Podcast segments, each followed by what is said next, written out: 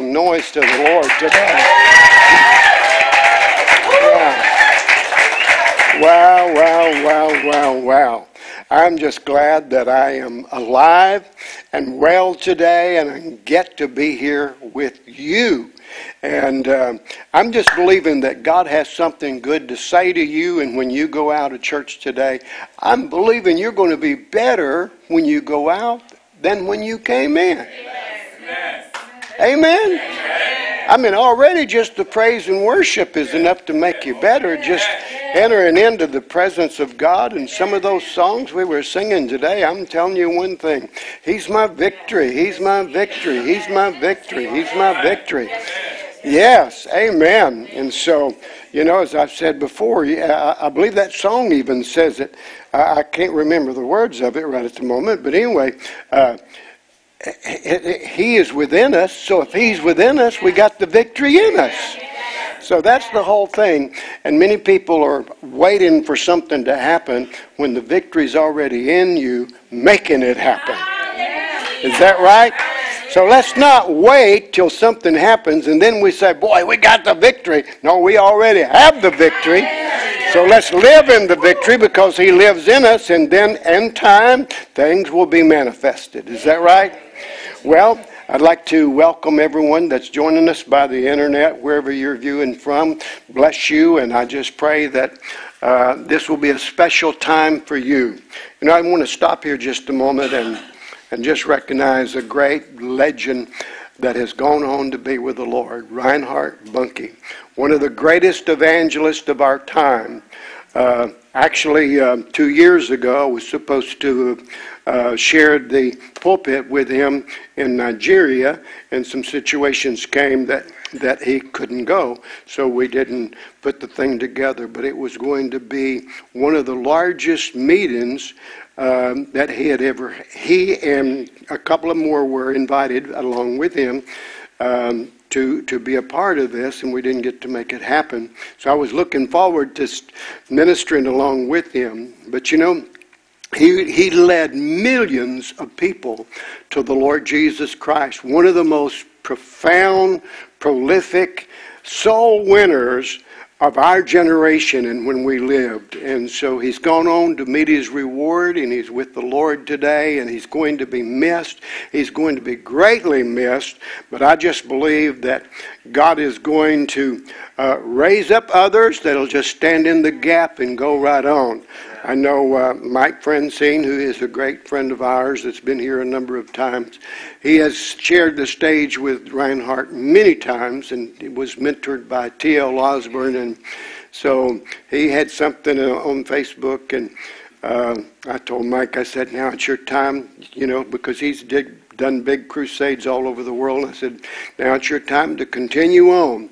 You're younger than me, so you got time to to uh, get out there and keep this this ministry going. He can't obviously keep that anointing going, but he he was there with it, and so I just pray that he will. Uh, he will just keep going right on. And so uh, let's just pray for the Reinhard uh, Bonnke family today. Could we do that? Father, we thank you for your goodness, your love, your mercy. And I pray, Holy Spirit, that as we come together in prayer this morning over the, the uh, going home of evangelist Reinhard Bonnke, God, his family, and those that are close to him, I just pray, Lord, that you will minister to him and, and all of the, the ones that are in his family that are left behind. God, this great legend, this great giant in the ministry, is now in your presence. He's there with many of the people that he has led to you. So we just pray, God, for his whole family, that you will be with them and minister to them in Jesus' name. Father, I just ask for your anointing on this service today, that your glory, your goodness will be here, and God, that you will minister to people and anoint me to speak the words of life that you want me to speak. In Jesus' mighty name I pray. Amen and amen. Um, well, you know, I felt like this morning trying to finish up on um, your decisions today determines your tomorrow. I had a lot to say last week and I never did get to finish it. And I think many people don't really realize each day could be your last day. And, and, um, and it's important that, um, excuse me, it's important that when we get up, how we get ourselves together. You know, last week I was talking about George Mueller and how uh, George Mueller said one of my first obligations and responsibilities is is to get my soul happy, and I feel like that's my responsibility is to get myself not in a uh, be in a stay in a bad mood or in a, a bad emotional state, but to get up and begin to recognize this is the day that the Lord has made for you and me to rejoice and be glad in no matter what's going on, we can still rejoice in the Lord. Not in the situation that's going on. We don't rejoice about that, but we rejoice in the Lord. That's what the Bible said. It didn't say rejoice in the situation, but it said rejoice in the Lord because this is the day that He's made for you and me. And so I, I just really believe that it's important. You know, I, I've read the scripture a number of times. The Bible said to number our days. Well, I don't believe that that means that we, we got so many, you're supposed to count your days. That's not what it's saying. But each day is a number that you need to realize I'm living today, and this day is so important to me, and how I handle myself and my decisions is really important because this could be the only day I get to make decisions again here in this life. And I know a friend of ours, uh, I, I saw where she posted on Facebook um, she's been here and ministered, and her daughter uh, just rolled off of a big, big high, high, one of the not the high five, but one of the big bridges, and and it just you know, fortunate she she was okay. But you know, you never know when something is going to happen, so we need to be ready at all times. Can I hear an amen to that? Well, I, I want to, as I said, continue on. And so, uh, uh, Cheryl, I know you got my notes, but I've changed them a little bit since you got them. So, uh, um, so just bear with me, Cheryl. I'm going to do some things first before I get to the scripture you got to start off with. And so I'll, I'll go back in a minute, Cheryl, and uh, you can catch up with me. But one of the things that I want to say today is you are responsible for every decision you make when you become an adult. You know, uh, I, I do realize that many people start from a bad advantage point. They did not have the upbringing and they did not have the environment and, and they did not have a, a leader in the home to show them the right way. I know here just a few years ago, we used to work with a bunch of kids over um, across Dallas, and, and many of these young kids, you know, they, they come up in a dysfunctional family. And, and so all they knew were dis- dysfunctional, and they're adults, but they are exposed to right things. Yes. No matter how bad these young kids were, uh, brought up, they're still in places where they're exposed to good things. And so now it's their responsibility whether they want to go the way their parents did or, or whether they had parents that actually cared for them or whoever was dysfunctional around them that taught them a dysfunctional lifestyle, they still have a mind of their own. They can choose to go wrong or they can choose to go right. You know, I've preached in the prisons many times and many times visited people in jail and prisons. And most of the time, most of the time when I talked to someone in prison, they never did anything wrong or it was somebody else's fault, the reason why they were there. So we got to understand that you are responsible for every decision you make when you become an adult. You can blame your parents, you can blame your past or your present relationships, you can blame your job, you can blame someone on the job. And I, I, I, know someone that does not come here now anymore because they blame someone on their job uh, for something, and so they decided not to come to our church anymore because they didn't like somebody on their job that happened to come here. So you know, it's just it's just amazing how people can get into bad thinking and, and realize this person here is going to control my decisions. You know, uh, how many people are being controlled by someone else's decisions? I'm going to control my own decisions. I want the attitude of Jesus. I want to do the right thing, don't you? or your job, someone on the job, what someone said, or what someone did, the economy, the weather, your age. But you alone are responsible for every decision you make. So let's learn, let's learn from today to make the best decisions we can through the Holy Spirit, through the guidance of God's Word, and having the right attitude.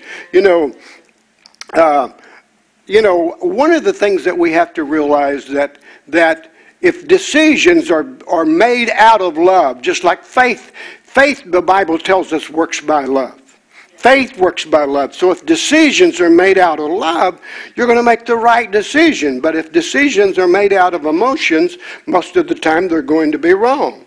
And um, 1 Corinthians chapter 13, verses 4 through 6 in the Living Bible, it says, Love is, and I've read this many times, and, and I, I hope you, you understand that as a pastor, I, I, I, I just don't just take a different scripture every time and read it again. We go back again and again and again. You've heard me say, uh, uh, you, you don't quit eating chicken because you had it one time.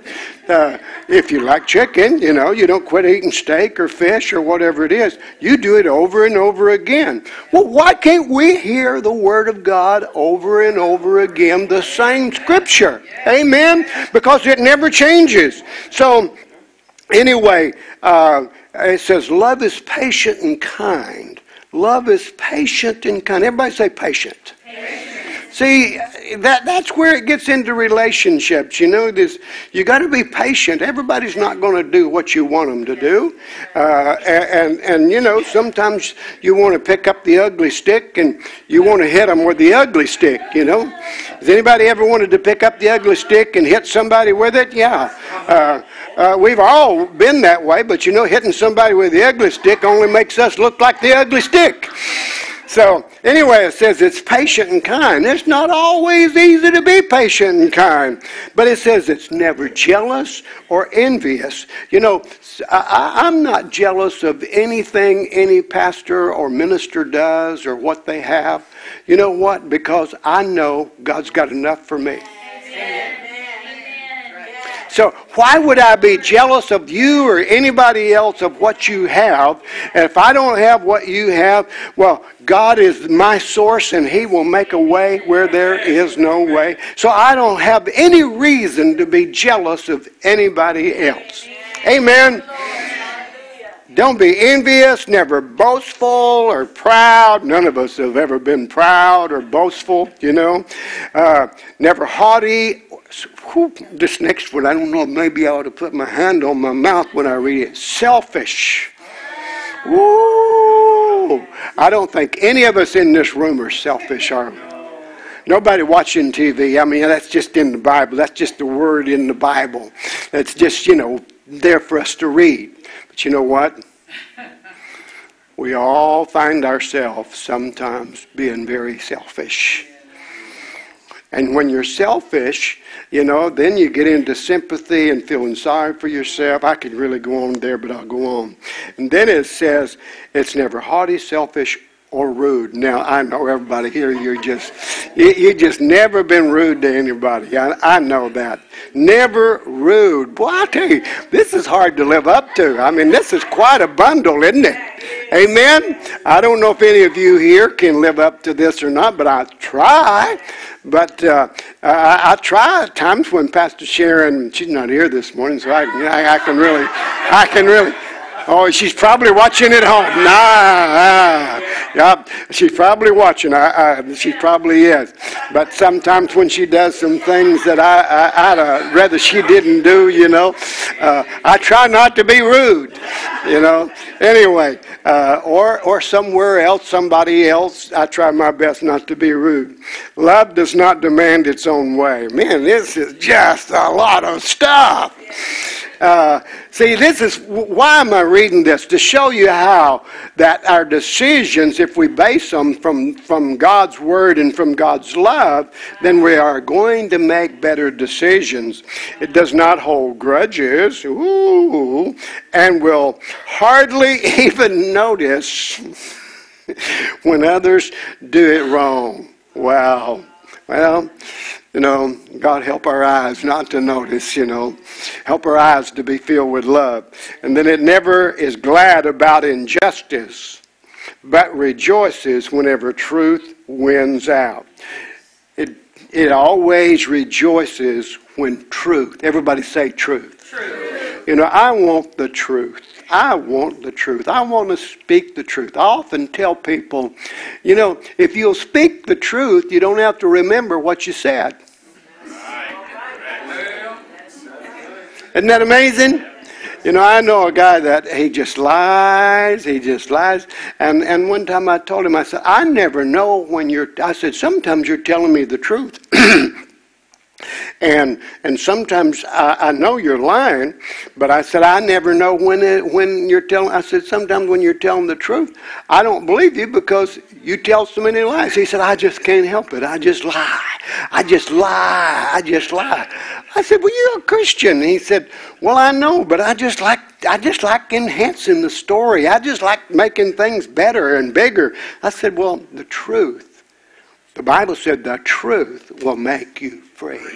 So you're not free because you have to remember. I said, I, have caught you in lies before because but one time you told me this, another time you're telling me that, and so I'm saying, which one is the truth? And come to find out, neither one of them's the truth.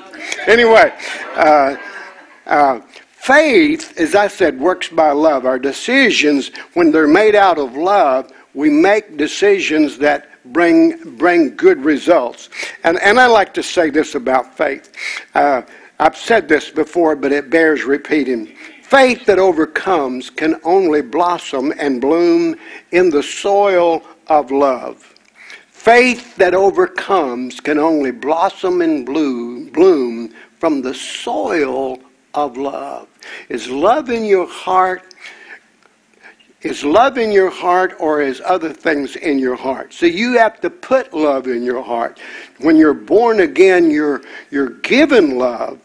Uh, I, I, I, didn't plan to talk this much about this because it's taken away from my subject time, but I, am wanting to always realize, you to realize that love is the foundation for everything we do. And if we're built on that foundation and, and God's love is flowing out of us, then we will live up to these things. And faith without love is like a sailboat without a sail uh, an airplane without wings, a car without wheels, a checking account without money. So, you know, what we need to realize without love, we're nothing. We're a sounding brass and a tinkling cymbal, the Bible says. So uh, I'll go back now and start start the, my, my regular message in Deuteronomy chapter 30 and 19.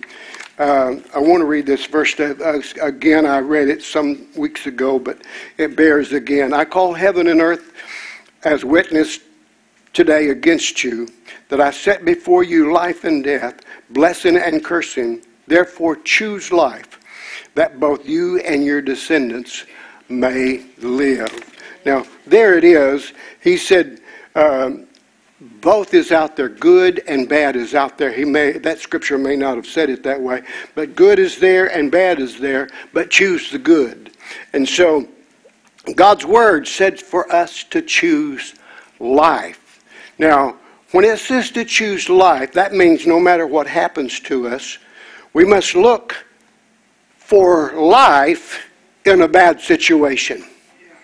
See, every situation that comes is not good, But when one comes, look for the life. And that's what I've always tried to teach my children. It's what I've tried to, to share with my wife Sharon over and over again that, that instead of talking so much about what is, let's find a way to choose life out of this situation and get it moving in the right direction rather than get it stuck or going the wrong direction. So when he says choose life, I think that we always must be looking for the life in a death situation. And that's not always easy to do. Uh, we all face tough times, either with our body our emotions, our finances, our relationships, our families, and decisions that other people make that we have no control over that affects us. And so we, we must realize this is the way it happens.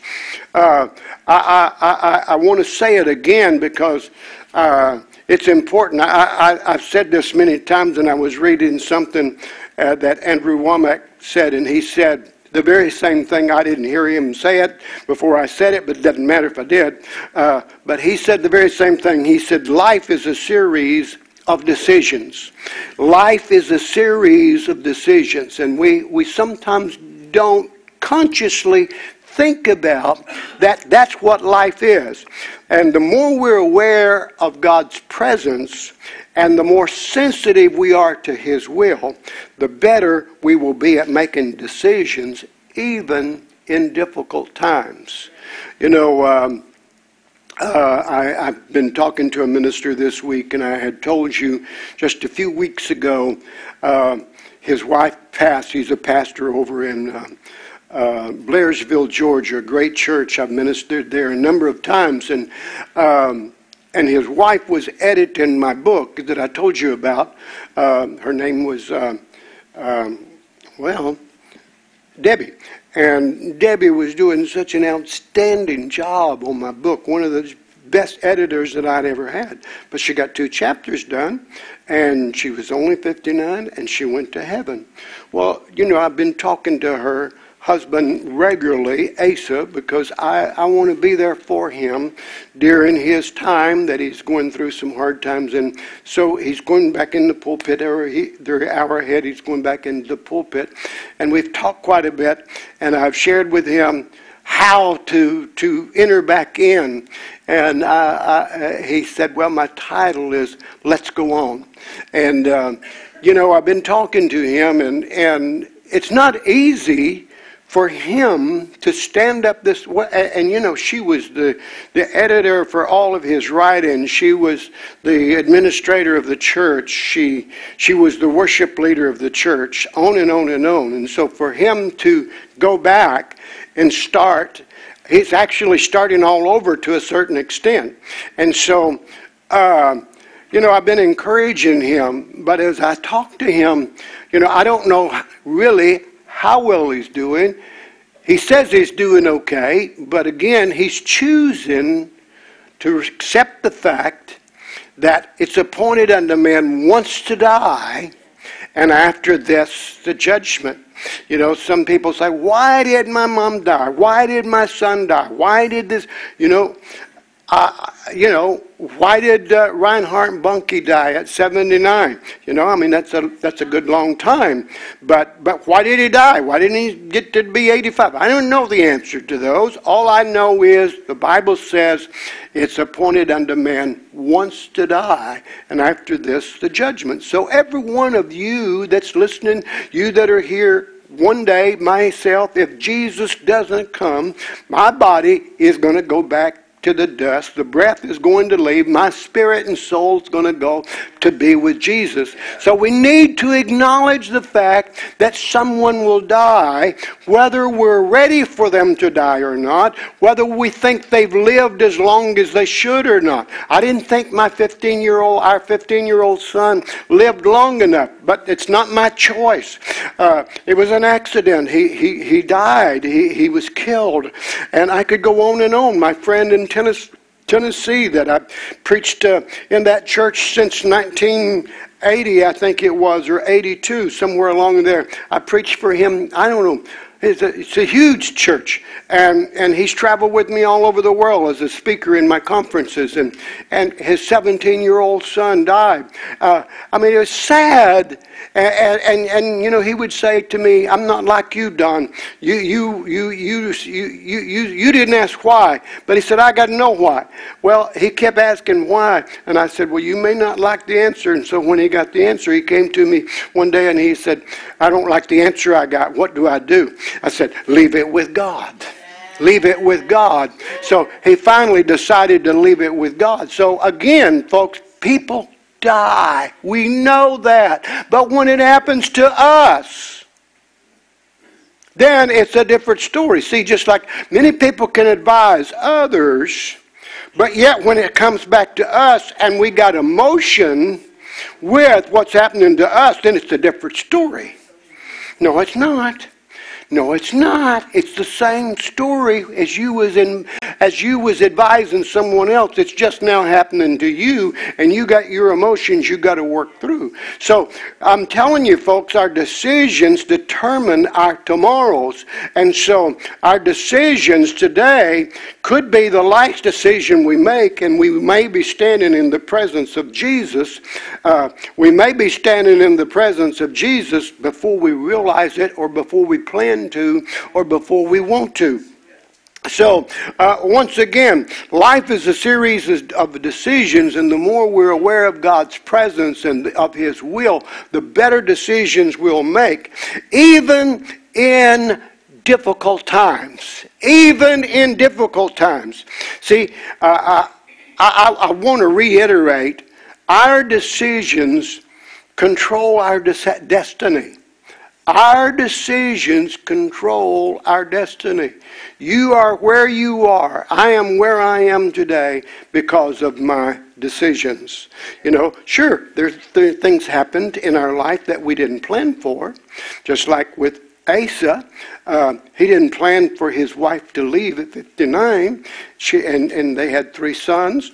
And, you know, they didn't, they didn't plan this, but it happened. So, are you going to get mad at God or are you going to make a decision to go on? See, many times the decision we make are not the choices that God has for us. They're not the choices that God has for us. So let's let's begin to pray and say, God, I want to make the decision you have for me, not the decision that that I'm going to make just because I don't like something, I don't like somebody, I don't like something somebody did. Uh, anyway, um, last week I told you that in a day we make uh, an average or an estimated of 35,000 decisions a day. Wow, that's a lot of choices, isn't it? Well, obviously, some are not as important as others. But again, there are a lot of decisions to make. And I think unconscious decisions, unconscious decisions come from within, and we need to be aware of what these decisions, these unconscious decisions, you know, it's just like somebody, sometimes they, they're watching TV and they, they, they, they unconsciously eat. They're making a decision, and, and, and they do. I mean, they're just, uh, and, and they look in, they look in the bag or whatever they got, and it's all gone. They didn't realize because they're they're un, they're making unconscious decisions, and so a, a lot of our decisions are made that way, and it's not just eating. Sometimes it's it's being angry. Sometimes it's saying bad words or doing bad deeds or or or feeding an offense. And and we need to be aware of of what we're doing, not all the 35,000 decisions that we make. I don't think we can just conscious, consciously think about them. But as I've said many times, our subconscious more decisions comes from our subconscious than we realize. That's why the Bible tells us in Romans 12 to renew our mind. And see, renewing your mind is not your conscious mind. You can do that. But your unconscious mind Your unconscious mind is where everything is stored. And so many times people, when they panic, they're not panicking from their conscious, they're panicking from a spirit of fear or they're unconscious or for a, from a memory or for something's happened in the past. That's why it's constantly putting something in. That's why I encourage you to come to church often. I don't encourage you to come to church because I want you to fill up the seat and I want you to give an offering. I want you to come so you can hear the Word of God. Faith comes by hearing and by hearing the Word of God. And actually, that second hearing, if you go to the Greek and look at it, that second hearing actually means this faith comes by hearing and understanding the Word of God. Faith comes by hearing, look it up, hearing and understanding the Word of God. Now, see, when we hear it and understand it and apply it, then we become better. And, and people that stay away, people that are, are, are bothered, people that are offended, they, they really don't hurt you and me. I mean, it'd be better if they were here and, and socialized with us and prayed with us and, and, and fellowship together. But again, they're really hindering their own destiny by pulling away because of an offense. And, and let me just say this you know, I, I talk a lot about life, my personal experiences, our family, not because I, I don't have plenty to say, but I, I talk about us a lot in my messages because I try to take practical applications and live by them. You know, uh, there's some that really enjoy prophecy teaching, and there's some that really enjoy looking up uh, Hebrew words and Greek words and these kind of things. And all of this is okay.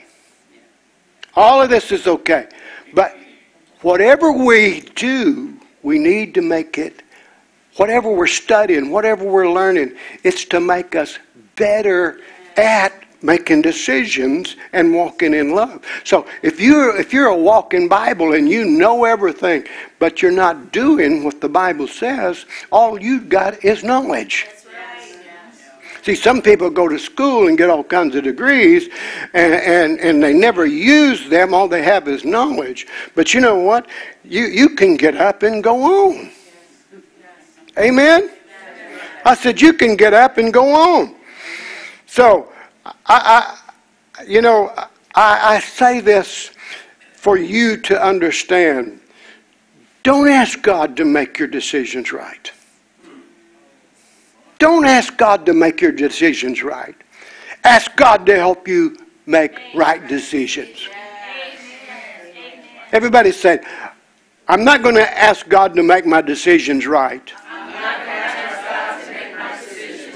I'm going to ask God to help me make right decisions. See, if you can do that, you won't view your future through your presence.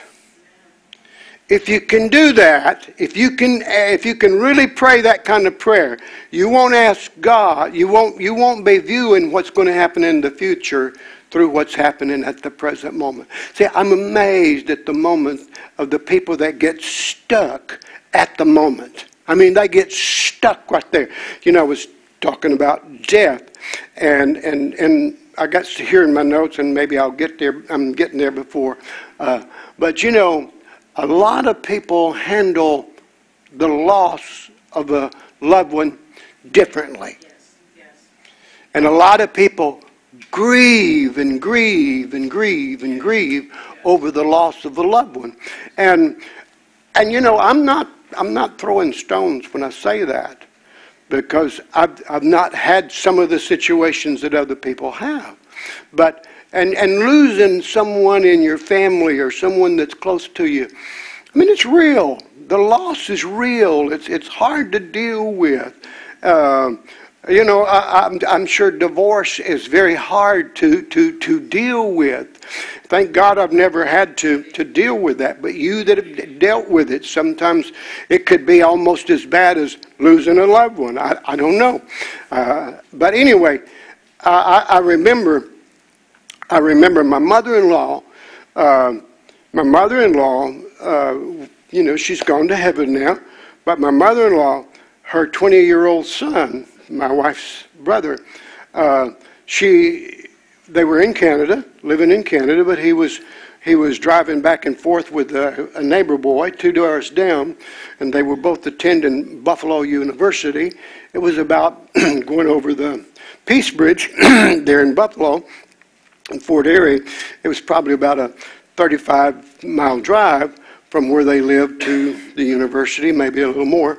But anyway, they were driving back and forth every day, and that day he was 20 years of age. Well, she had a surprise birthday party waiting for him, and he never made it home because a drunk driver hit them and killed them both.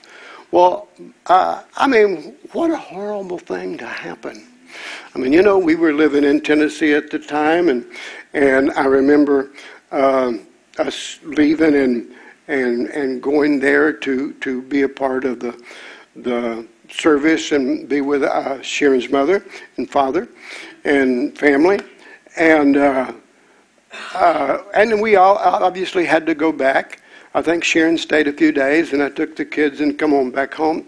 But you know, as time went on, we would go back, uh, and my mother-in-law continued to grieve, and she aged ten years in a year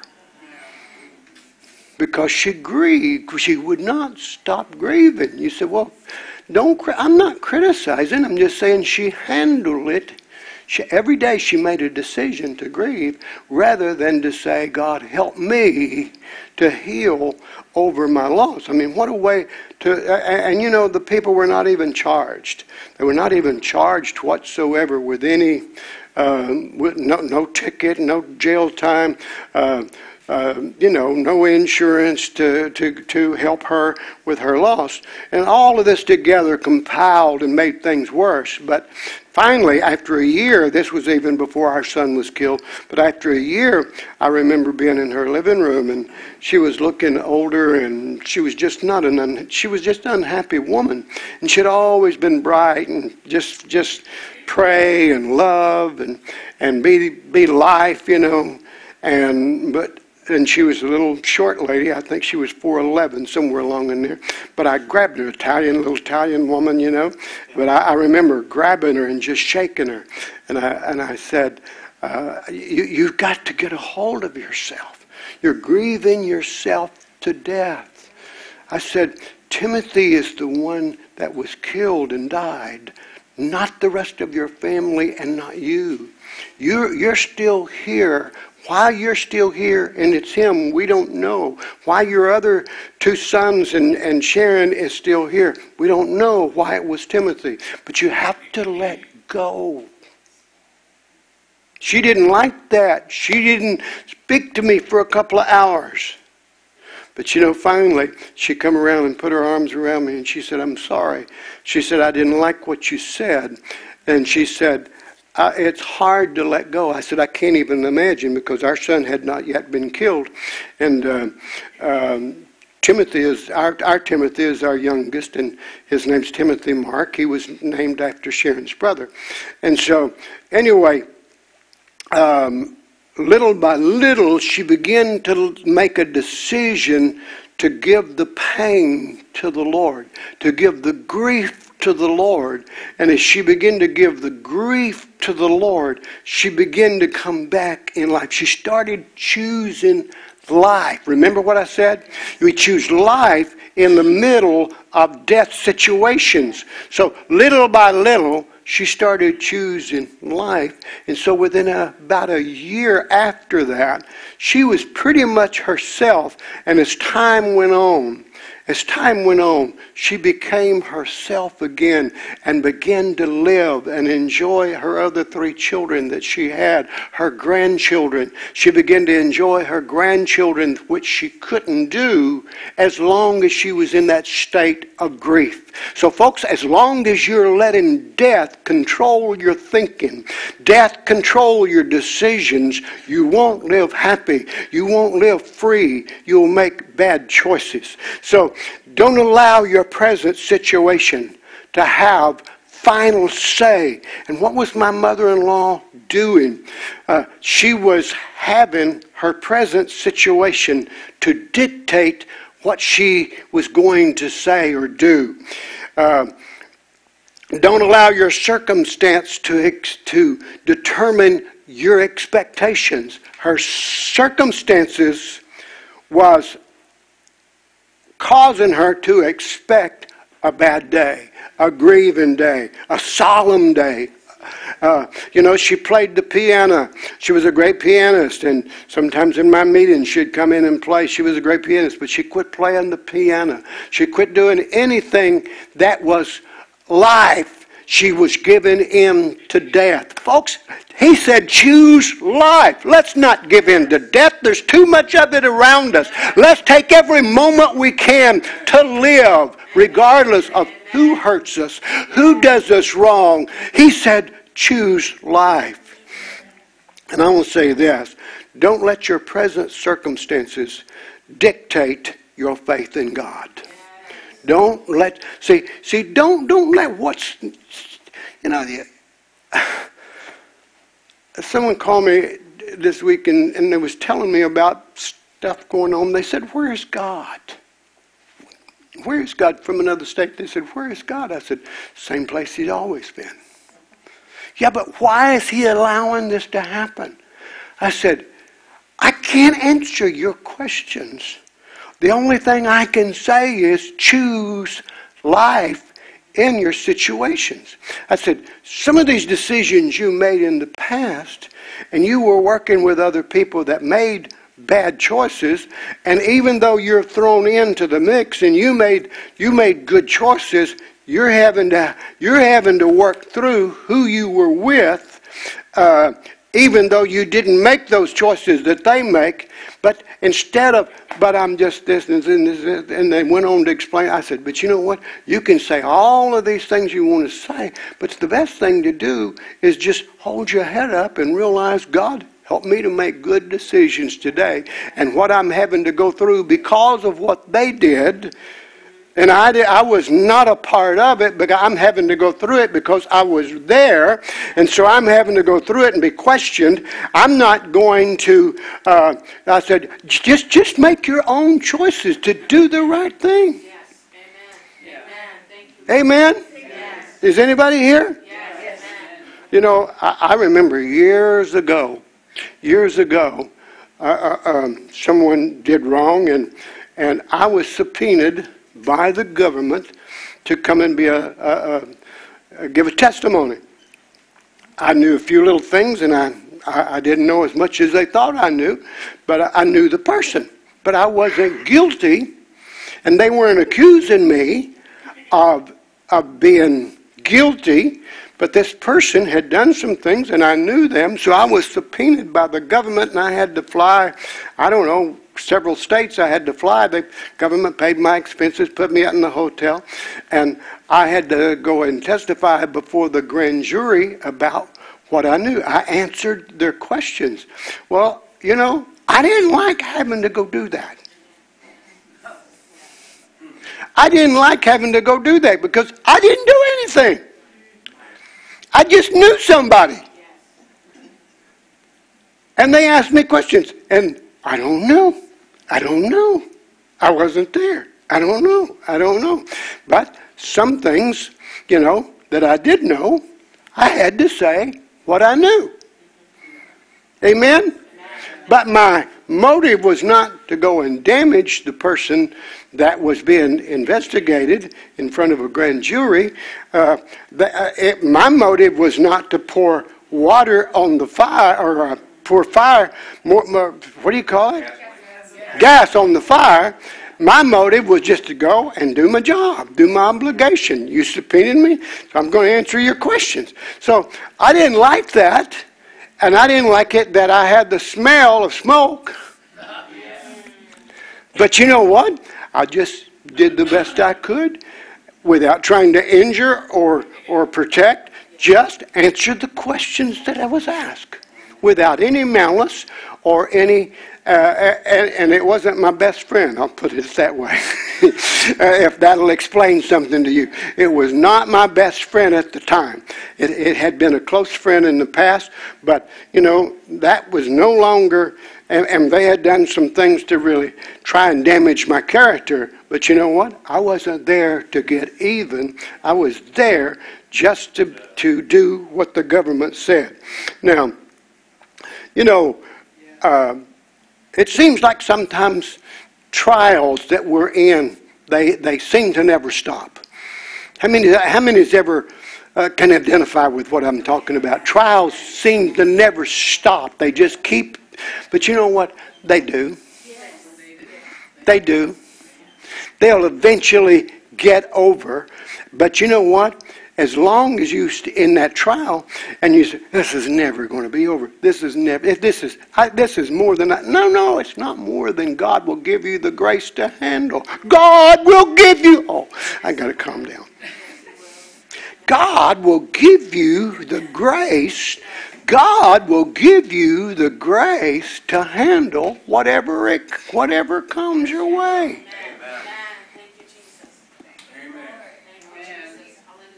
God will give you to choose life. I'm going to say it again. I know this is uh, repetitious and I'm repeating intentionally, but God will give you the grace to make life decisions in a death situation. See, I'm not saying it's easy, but if you want your tomorrow to be better, you got to get up today. If you want your tomorrow to be better, you got to get up today. Let me ask you this Are you going to give up or are you going to get up? Are you going to give up or are you going to get up? You know, my you know, people tell me I just can't find a job. I just can't find a job. Somebody told me, yeah, the other day, Friday, I believe it was, I was talking and just, just trying to reason with them. You, you can get a job. There's it, this. And they just kept giving excuses and excuses. Actually got really annoyed at me. And, and, um, uh, well, they did. They, they just got re- and kind of raised their voice. I didn't raise mine, but they got it. I said, you know what? I said, I, I don't understand. Everything I say, you have an excuses. And I said, excuses only satisfies the person that gives them. Excuses only satisfies the person that gives them. You know, my, my grandson, see, just like somebody was saying, well, you got to wait till the first of the year. No, it's Christmas time. You got to. Airplanes are still flying. Trucks are still on, go, go on the interstates and, and see how many trucks are on the road. Go to the dealerships and see how many cars is being sold. Go to the grocery stores and look at the stuff that's being uh, uh, sold. Go to the restaurants and look at the people packing them out. Go down the, the tollway that you have to sit on uh, and pay tolls and sit in like a parking lot. There's thousands of people going somewhere. They're spending money to buy gas. They're spending money to drive their car. And then somebody says, You can't get a job between Thanksgiving and Christmas. You just got to wait till the first of the year. You know what I could say to that? That's just a bunch of nothing. I could use a different term, but I'm going to be nice. Somebody said, Well, somebody said, you, you can't get no job. Well, my grandson, Chad, got let go. He's a, a, real estate appraiser. He just got let go from his job. Well, he just went on a new one this past Wednesday. They hired him. They hired him between Thanksgiving and Christmas. They didn't wait and say, Come in the first of the year and we'll talk about it. They hired him and he went on his new job on Wednesday, making more money than he did on his other job. So, folks, we can use excuses or get up and say, This is the day that the Lord has made. I will rejoice and be glad in this day. Amen. I hope I get to my point. I've been weeks trying to get to my point, but Uh, it just seems like so much comes up to prepare you for what I'm about to say. Well, here we go. I, am on my way there now. I got a few minutes to tell you my main point. Uh, anyway, it says, here's what I want to say. We should learn lessons from the cross. The devil thought that he, the cross would be the end of Jesus. The devil thought the cross would be the end of Jesus. Instead, what looked like an end became a new beginning.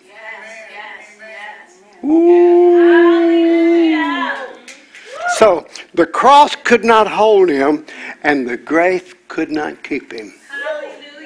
So I'm encouraging every one of you, let's go back to the cross. And when we go back to the cross and see what happened at the cross, and that Jesus died, but he was also resurrected. Now, death could not handle Jesus. Death could not handle Jesus. Three days after he was crucified, he arose from the grave, conquering spiritual death, not physical death, but spiritual death. Jesus arose. Well, Jesus went into the grave a sinner, but arose a righteous. And the Bible said he was the firstborn from the dead. The firstborn from the dead. So, Jesus, see, see, if, if, if Satan had known what was going to happen at the cross, he would have never crucified our Lord. See, he was making decisions out of hate and malice and jealousy and strife, you know, because he got kicked out of heaven and, and he was angry that here God sent Jesus to redeem all that he had done and to destroy the works of the devil. Jesus had been sent to destroy the works of the devil. Whoa! Somebody shout hallelujah. Jesus was brought to destroy the works of the devil. Now, here it is in 1 Corinthians chapter 2 verse 8. 1 Corinthians chapter 2 verse 8, which none of the princes of this world knew, for if they had known it, they would not have crucified the Lord of glory. See, Satan doesn't know what you're thinking. He doesn't know till you open your mouth and tell him. So watch your mouth. See, Satan thought he knew everything. So he said, I'm going to kill him. I'm going to destroy him. But the Bible said, had Satan known it, had he known what was going to happen, he would not have crucified the Lord of glory. Yes, yes, yes. See, Jesus knew on, see, Jesus knew on the other side of the cross there would be a resurrection. Satan didn't, but Jesus did.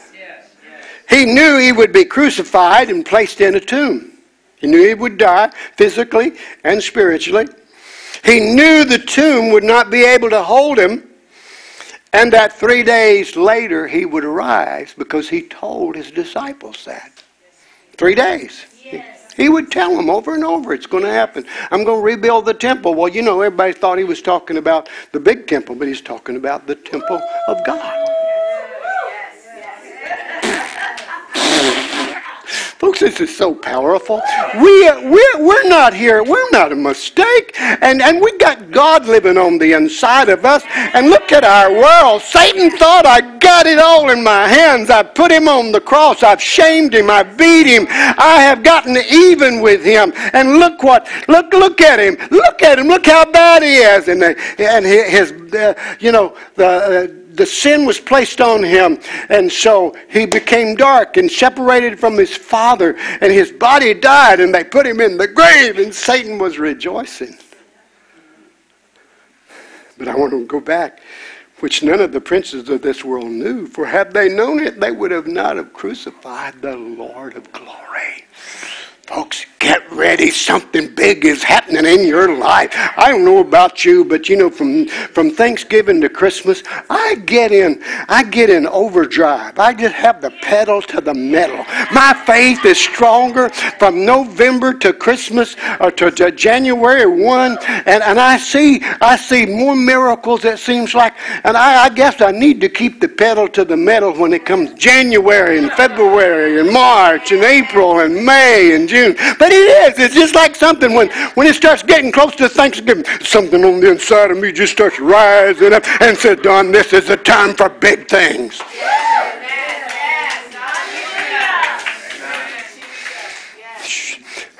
I'm believing for some big things. And you watch, they'll happen. You watch, they'll happen.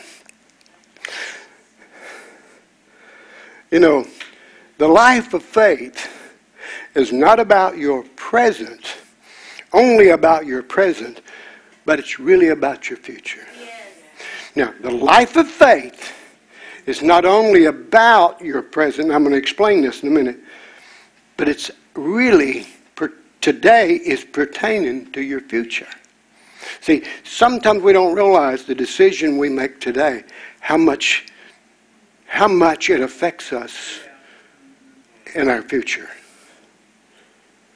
I look back at a decision I made.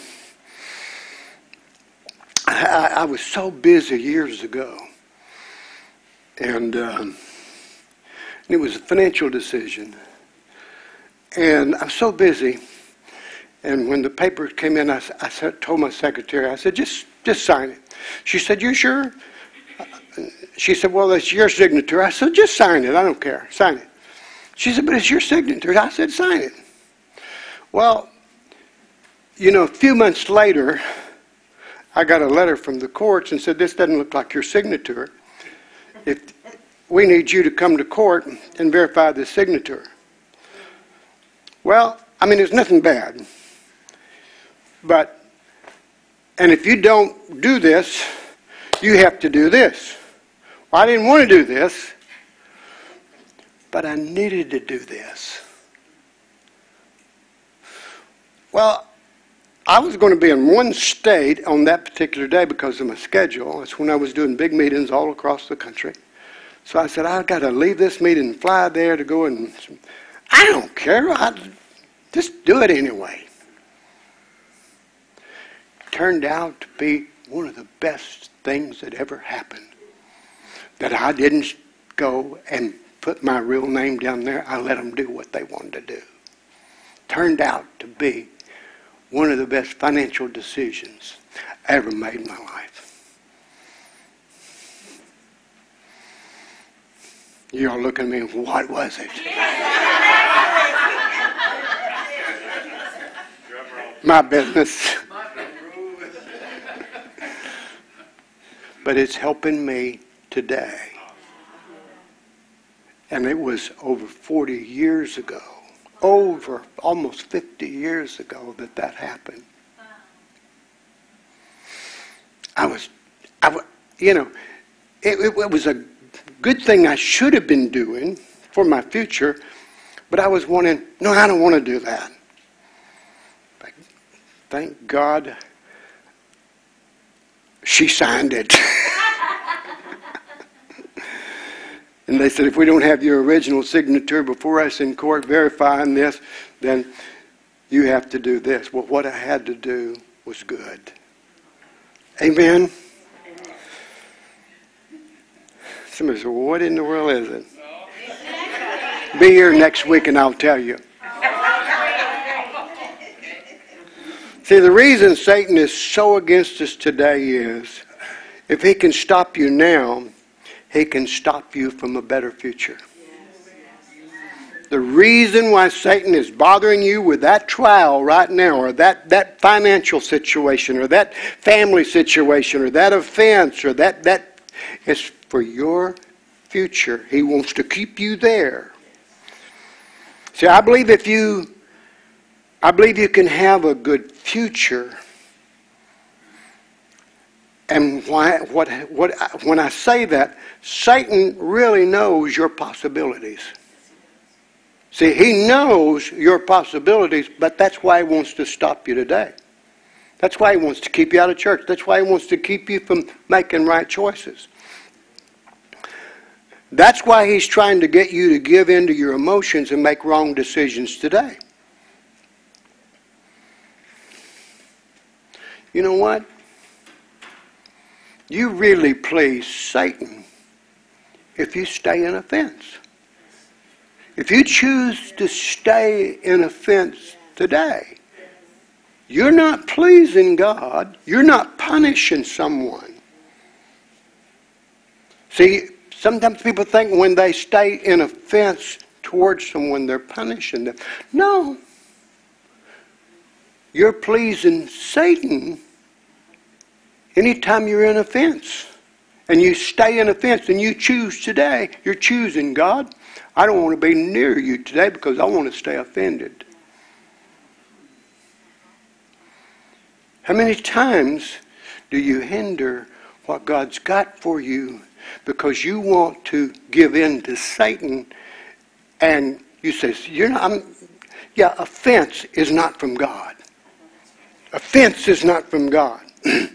and see, we must understand when you live with God, you'll be attacked by Satan in your weakest places.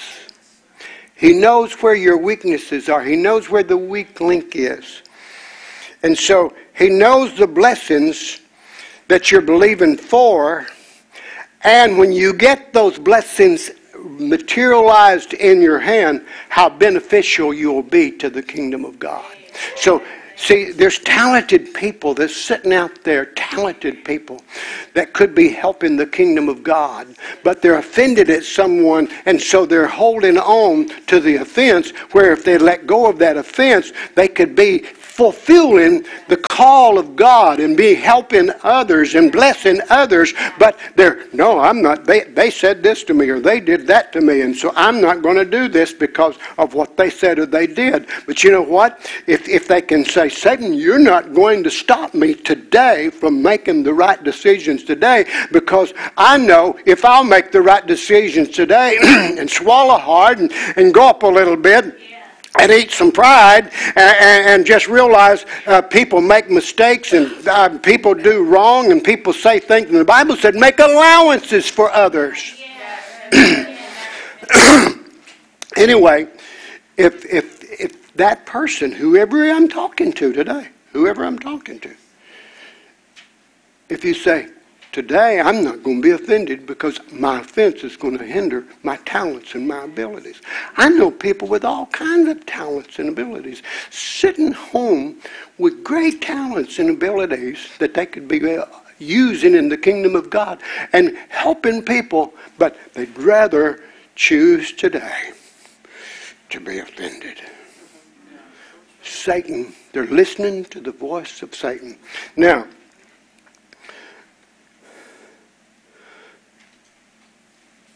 Satan wants to stop you before you get the breakout that you're believing for. Why did they come today? Why does this happen? Because Satan doesn't want you to become. See, anytime you ask why, anytime you ask why, you're saying, just answer and say, Satan wants to hinder me from being what God wants me to be. Mm. Folks, I don't know how much longer I got, but I believe my last is going to be better than anything I've ever done. Somebody said, You really believe that? I do. I do. See, Satan is working right now trying to stop you today because he knows you're blessed and he knows that you that's out of offense, you'll bless the work of God. And let me tell you this, he's really afraid of your future.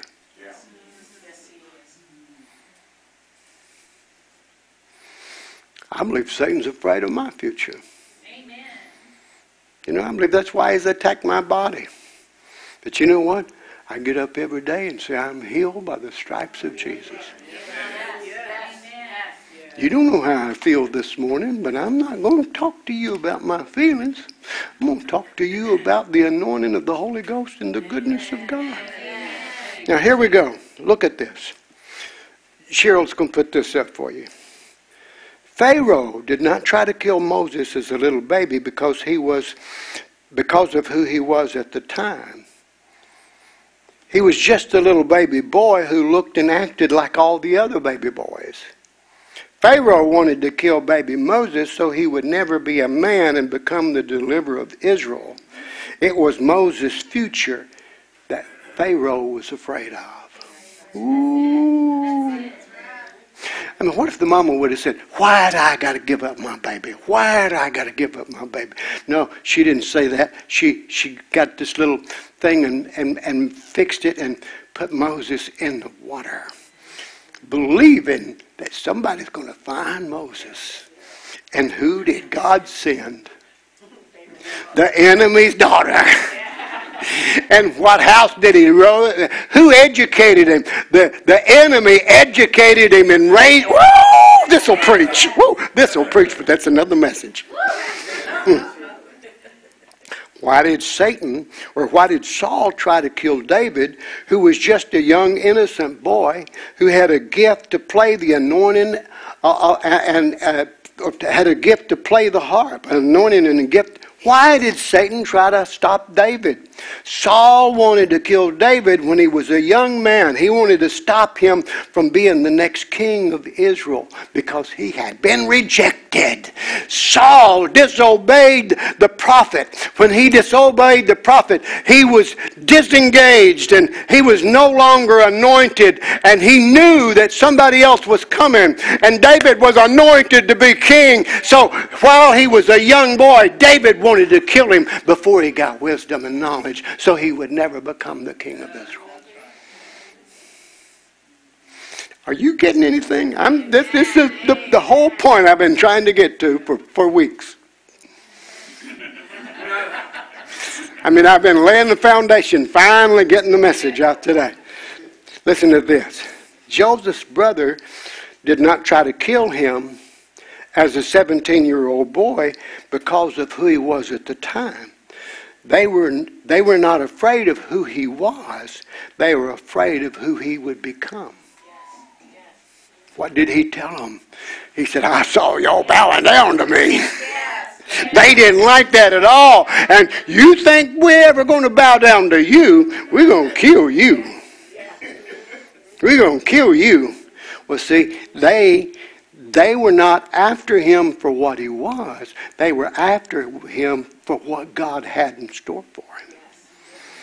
They were not concerned about where he was at the time, they were concerned about where he was going and what he would become.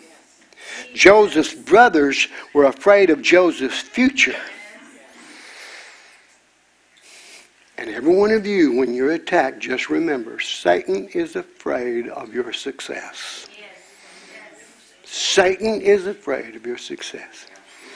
Tom and Cindy, I don't know what it is. I don't know what it is. I don't know why y'all came here. But I'm telling you something is inside of me. Something inside of me is saying everything you've been going through has to do with Satan trying to hinder your financial future. And your financial future is going to be bigger and brighter and better than you could even dream at the moment. So your present circumstances has nothing to do with what the future is, is, is what God is doing for you right now.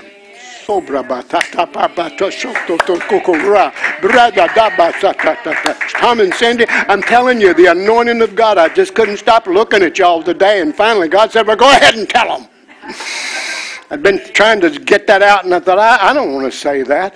But you know what? Somebody that, that's here, you, you get ready. Flame, why? Why did the devil try to kill you with that stroke? Why did he try to kill you with that stroke? Because you got three beautiful kids that you're the mother of, that you give them a good, you give them a good advice and you keep them in school and you, you, you help them and you're a good mother and, and, and you got a future. You got a future. And Satan was afraid of your future. He's afraid of what your kids would be. But thank God you're alive, you're well, you're getting better, you're recovering. My nephew, uh, while I was doing the, the broadcast Tuesday night, not Tuesday night, but uh, one time, I don't remember, I didn't do it Tuesday night, I did it? Anyway, um, the last one I was doing, uh, um, my nephew was typing in. I'm in, in, in, intensive care. I just had a stroke, and, and he's he's young. And uh, but you know what? Satan knows what's ahead, and thank God he's improving all the time. They've taken him out of intensive care now, and they put him in uh, therapy, and so he's going to he's going to recover. He's going to recover 100%. Amen. And we're just believing that. So why why did he have that stroke? Satan was trying to hinder his future. I'm just about done, and thank you for helping me here. Now this is big right here. This is big. Why did Satan try to kill Jesus as a baby? Why did Satan try to kill Jesus as a baby? Why did he move on Pharaoh's heart to kill all the baby boys two years old and under? Why did he want to kill this little boy named Jesus? Jesus was not healing the sick. He was not casting out devils. He wasn't raising the dead. He was just a baby. But Satan knew he had been sent from God to do some great works. He didn't know the whole story. He didn't know the whole story. But he knew that there was a good future for Jesus. See, he was just a little child. Satan did not want to kill Jesus because of what he was doing at the time. He wanted to kill him because he was afraid of what he would do when he became a man. Tom and Cindy, Satan is afraid of you. He is. Y'all got a future. Y'all got a future better. And I, I can't get away from it. I just can't get away from it.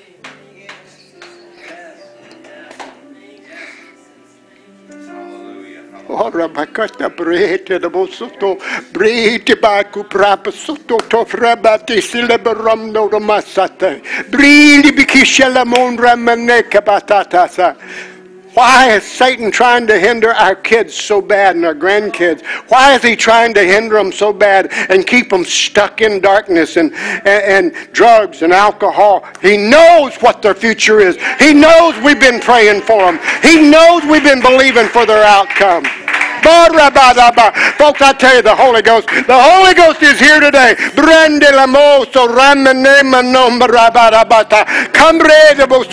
Holy Ghost, move today in the hearts of men and women. Holy Ghost, give breakthroughs and breakouts today.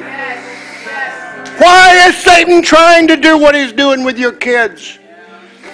Trying to get you upset and keep you upset and keep you heavy hearted and keep you worn out so that all you can see is what your kids are doing right now. Ours did it for 12 years, did drugs, did alcohol, did whatever, you know, and was away from God. But one day David called me and said, Dad, I can't live this life no longer. I was here and he was in Tennessee managing a, a gourmet restaurant. He said, Daddy, I can't do this no more. I got to turn my life back to Jesus. There he's back in the control room, been all over the world with me, uh, sitting at the video and, and listens to me.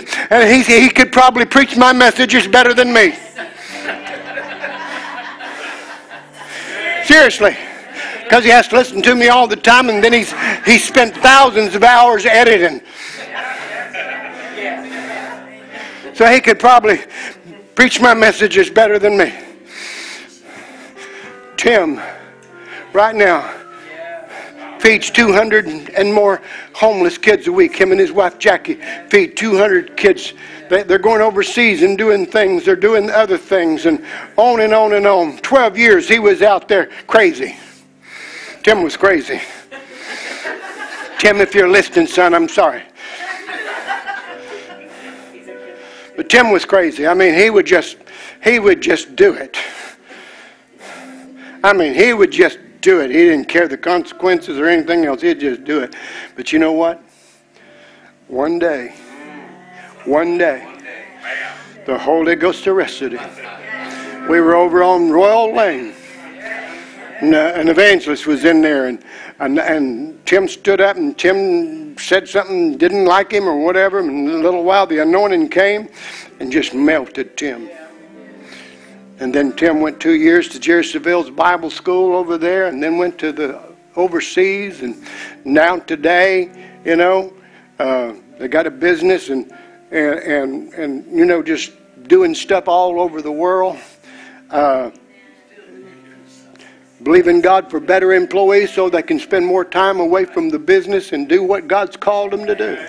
But why, why did Satan beat on Tim and, and even Tammy uh, and, and, and David? Why did he do what he did, trying to hinder them from what they're doing right now? The battle is for your future. You're on your way to the place God said you'd go. I'm over time, but I got to finish this. And I'm, I'm, I, this is this is the finish. Look where we are in the United States of America today because they took prayer out of school years ago. See, it didn't affect anything that day. Didn't affect anything for the next month. It didn't affect anything probably for a year. But little by little, when there was no more presence of prayer, no more presence of Bible reading. See, there again, that's why I'm talking to you about coming to church or, or listening in. Because the more you hear and understand, and the better decisions you make. So, Satan used Madalyn Murray or O'Hair, and no one stood up. We could have stopped her. But we were Christians that just sit back and said, well, we're not to be involved in politics. And we let Madalyn Murray O'Hair take prayer out of school. And when she took one person, one person took prayer out of school and Bible reading out. Do you know the government used to pay my Bible teacher to come and teach us Bible in the school, and we prayed every morning in our class before we started. But one day that changed, and now the abortion rate it started going. That's when abortion started changing. Was uh, uh just a year or so after because sin became more prevalent, sin became more. Satan took prayer out of school to try and stop the move of God for people today. So remember, if Satan can get our younger generation to go the wrong direction, he knows he has the possibility of stopping the blessing and the outpouring of the Holy Spirit in that family. I'm, I'm, done now because I finally got the main point out. Satan's trying to stop you now for what you will be. You know, I've lived a lot, a lot of life. I've lived a lot of life. In just a little over a month, I'm going to turn another, another number. I'm going to be 77. Another number. That's better calling it another number. Just a number. Just a number. But you know what? I'm still believing. I'm still believing the best is yet to come. And it's amazing every week of how many people we reach through the internet. I mean, it's, it's, it's mind boggling, folks. Some of the stuff I read, some of the stuff people say to me, and, and little Josie, the lady we were supporting, uh, she sent me a text yesterday morning with pictures. And she said, Pastor, thank you. I couldn't be here today if it wasn't for great uh, for experienced life. we didn't get enough, but I, I'm believing by the time, see, we do it on credit card, just what we send. They got all these ways. I forget it, what's what it's called, but it, it, it just goes and you just do it on the computer and goes and it charges your credit cards. But I sent her extra for Christmas. And she already got it. We hadn't paid it yet, but she already got it. Last week was Mission Sunday. I don't remember what our missions offering was, but I know it wasn't enough to cover everything we did. But anyway, I got some pictures, and she, she said, Pastor, I'm in a church setting today, but most everybody was Muslims. But every one of them gave their heart and life to Jesus Christ. So here we are. Here we are sitting in Dallas, Texas, Carrollton, Texas, and she's there. And and so uh, it was a great crowd. She sent me the picture. I was going to send have them to show them to you today, but she sent them to me yesterday, and she said, "Here's the crowd. Here's the people. Every parent they, that has children that's with autism, every parent that were Muslims gave their heart and life to the Lord Jesus Christ. She said, Because I told them the way I reached my son and brought him out of the autistic lifestyle he was living was through Jesus Christ. So if you want your child to come out of autism and live a normal life, you accept Jesus Christ as your Savior and Lord and love Him with all your heart, and He'll give you the wisdom, and I'll help train you and teach you how to bring your child out of an autistic lifestyle into a normal lifestyle. You and I are doing that 7,000 miles away. Can you say, Praise God? Praise God. Well, Father, I thank you Thank you, Jesus. Thank you, Jesus. Are you planning anything special? You are?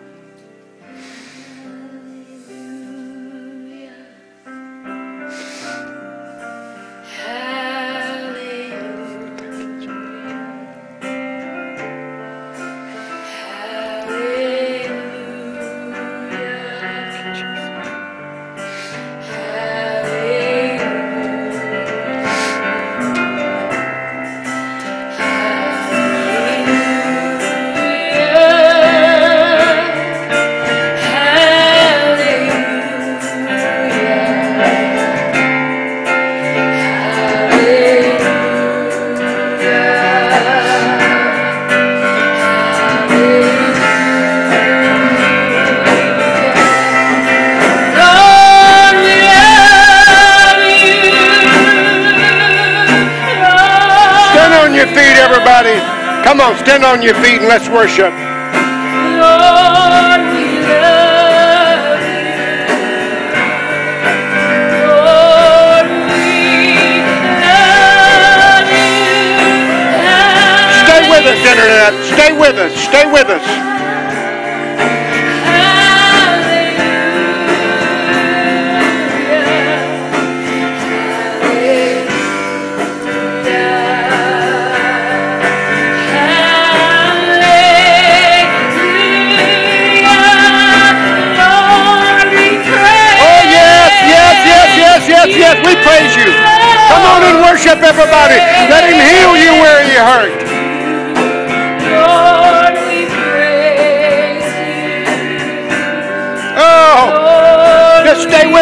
Us, everybody. The Holy Ghost is moving. The Holy Ghost is moving.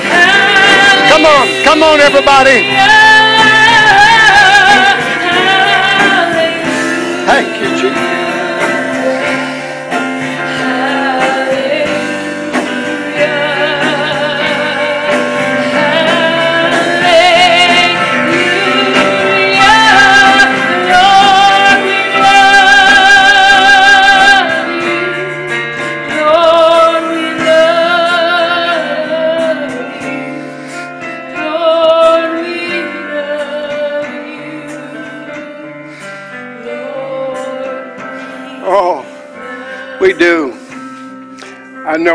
Know, you love him. I love him.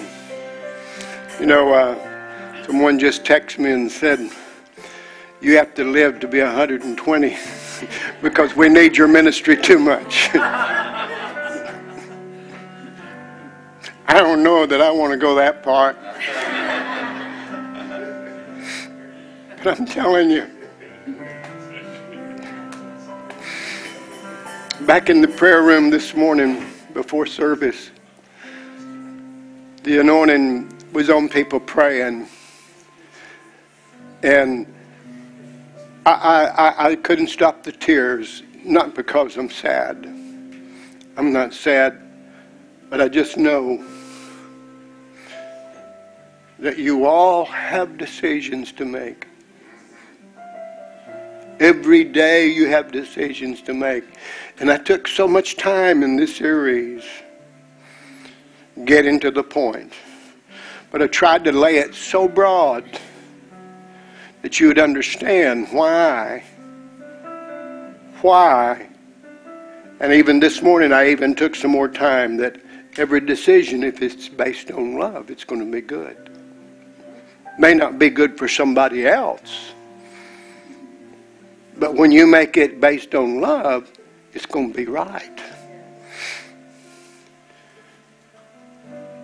And I just, I just know that, I just know that, I just know that something is, is happening here today. And, and no matter what you're going through, no matter what you're going through, I, I got to say it one more time. No matter what you're going through, Satan's trying to get to stop you from where you're going to. LaDonna, if you're watching over in Tennessee, LaDonna, if you're watching, one of the reasons why you've had so much to come against you. You're so talented. You're so anointed. Financially and physically, it may be harder right now if you're watching, LaDonna. It may be harder right now. But it's nothing more than the enemy just trying to get you to stop right where you are and let Him hold you in the pain. Let Him hold you in the pain. Because, LaDonna, it's going to be better than it's ever been.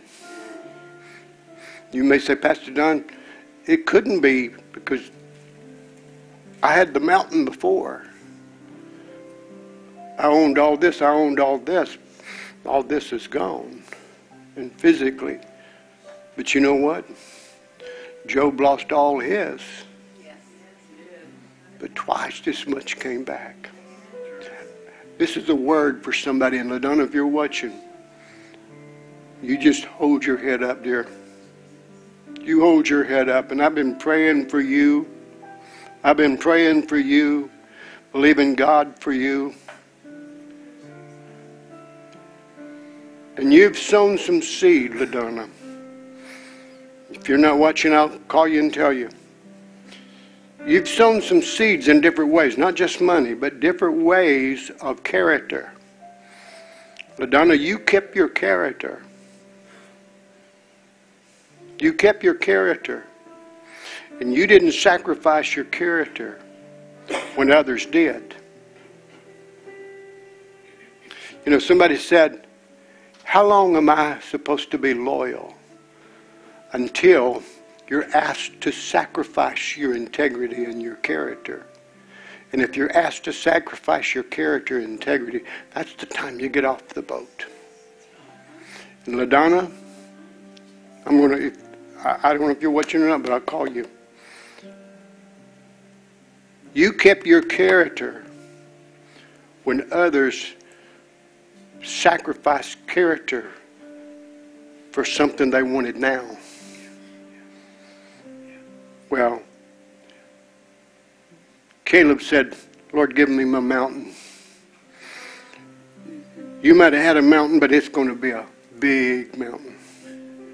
Folks, I, sometimes when I sometimes when I get in the spirit like this, sometimes when I get in the spirit like this, I just see so big for you, not just me, but for you. I see so big for you.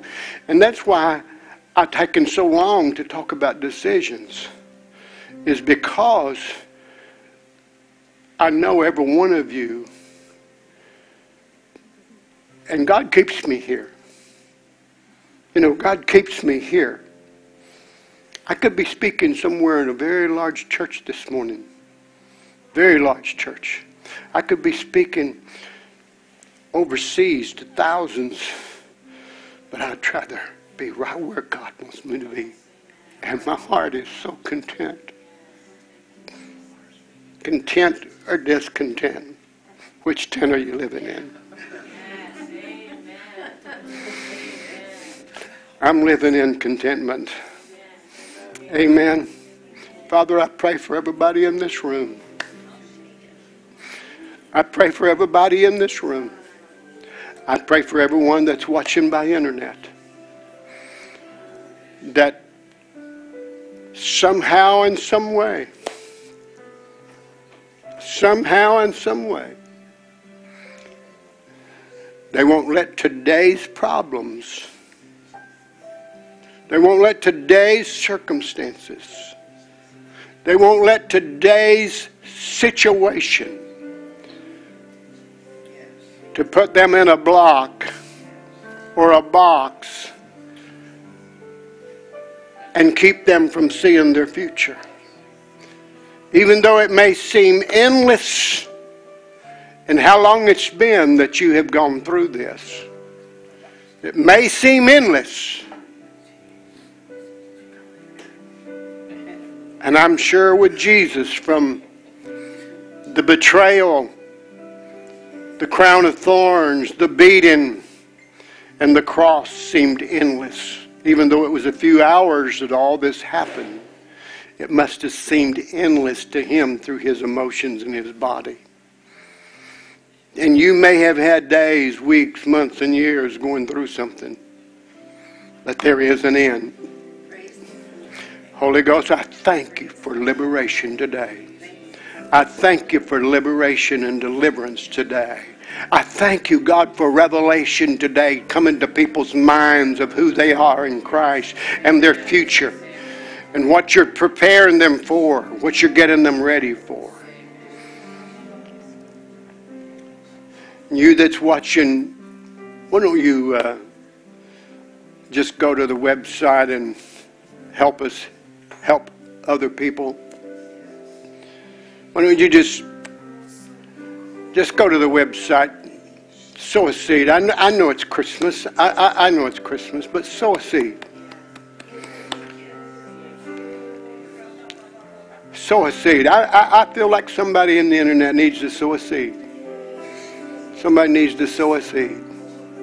Somebody needs to send in some tithe. You hadn't been tithing. Thank you, Lord. I'm telling you, folks, I'm trying to close. I'm trying to close, but the anointing is so strong. The anointing is so strong. The Spirit of the Lord is upon me because He's anointed me to preach the gospel, to set the captive free, to open the eyes of the blind, to set at liberty them that are bruised. The anointing today, the anointing today, the anointing today is destroying the yoke. Thank you, Jesus. One more time, Rosa. Don't leave me. One more time. Oh, it is amazing grace. It is amazing grace.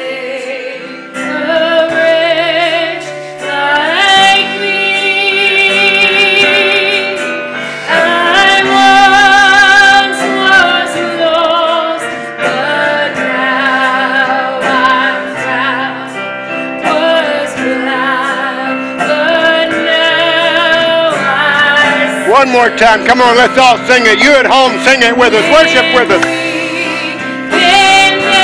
Oh, yes. 10,000, 10,000 years.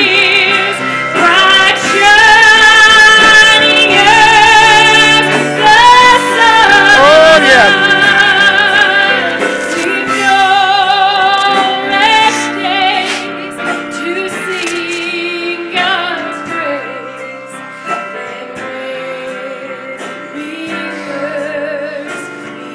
One more time, please. Come on, let's worship one more time. Come on. Oh, amazing grace. How sweet the sound.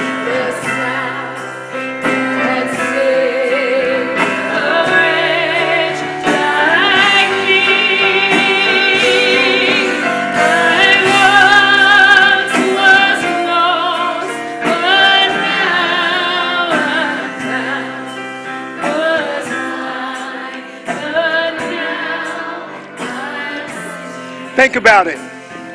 One day you was blind, but now you can see. And this morning, just to add another thought and preach another message.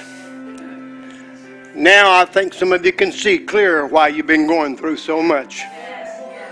Why it's been so tough and so difficult for you. That Satan wants to catch you.